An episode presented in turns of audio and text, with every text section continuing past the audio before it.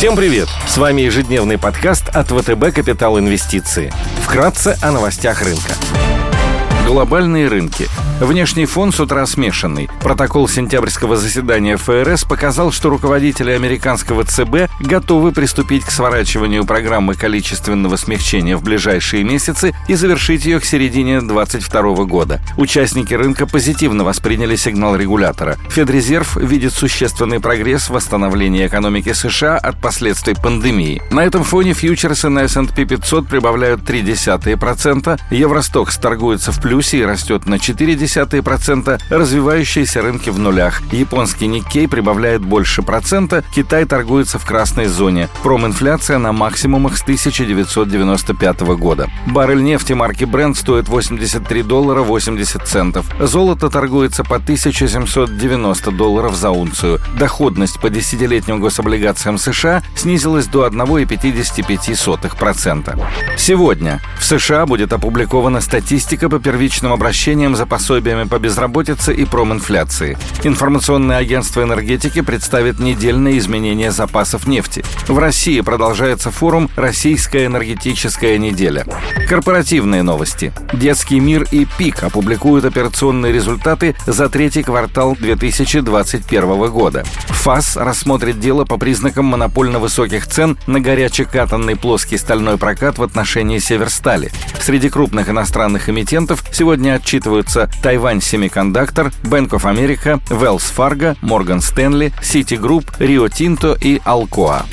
Идеи дня – на рынке акций сегодня хотели бы обратить внимание на канадскую технологическую компанию Shopify. Услуги компании связаны с комплексным запуском торговых точек в интернете и их интеграцией со всеми доступными каналами продаж, раскруткой и платежными сервисами. Программное обеспечение Shopify помогает продавцам управлять своим бизнесом через физические и цифровые витрины, интегрируя транзакции из обычных магазинов, онлайн-площадок, социальных сетей и веб-сайтов в единую систему точек продаж. Платформа Платформа обслуживает более миллиона 700 тысяч продавцов и занимает второе место после Amazon по количеству клиентов юрлиц. В число основных партнеров входят Amazon, Walmart, Facebook, Instagram и eBay. Интеграция со всеми ведущими торговыми и рекламными сервисами, включая Google, позволяет Shopify относительно дешево массово выводить малый бизнес в цифровой сегмент и зарабатывать на техподдержке. Для крупных продавцов, среди которых Netflix, PepsiCo и Unilever, есть более гибкая коммерческая решение Shopify Plus.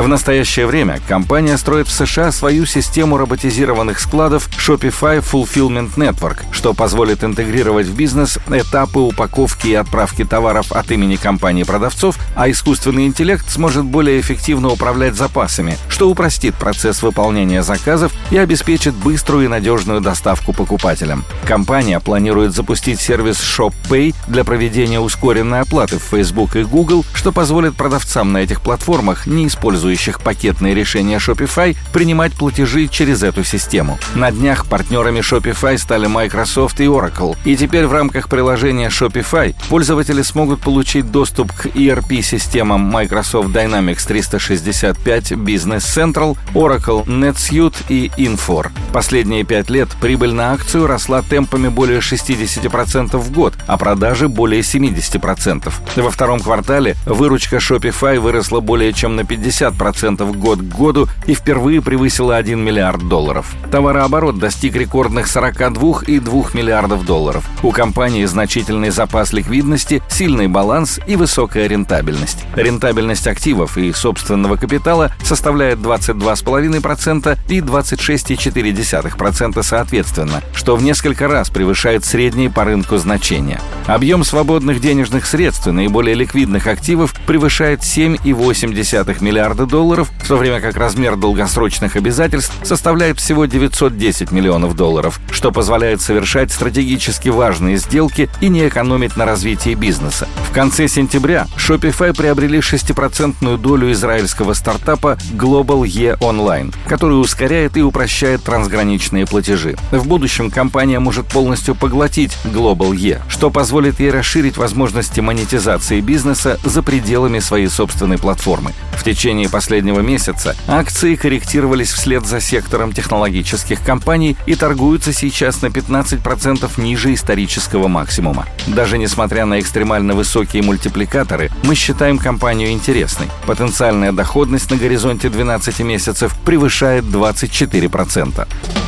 На фоне локальной слабости перуанских активов из-за внутриполитической ситуации агрессивным инвесторам предлагаем рассмотреть покупку амортизируемых долларовых облигаций 28 года погашения с купоном 6,375% частного перуанского производителя природного газа и СПГ Hunt Oil of Peru с рейтингами BA2 от Moody's и 3B от Fitch. Компания на 100% принадлежит одному из крупнейших частных американских производителей углеводородов Hunt. музыкант – У Hunt Oil of Peru 25% доля в проекте разработки крупнейшего газового месторождения в стране К-Миссия, имеющего стратегическое значение. Оно обеспечивает более 10% потребления дизеля и 80% сжиженного природного газа в Перу. Компания владеет двумя лицензиями на разработку срочностью до 2040 и 44 годов и обладает значительной ресурсной базой. Доказанный объем запасов оценивается в 451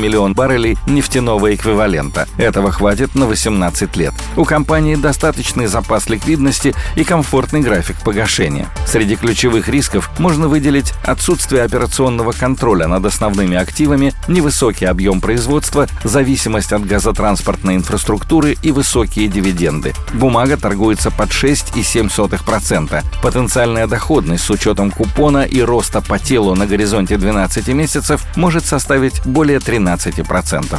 Спасибо, что слушали нас. До встречи в то же время завтра. Напоминаем, что все вышесказанное не является индивидуальной инвестиционной рекомендацией.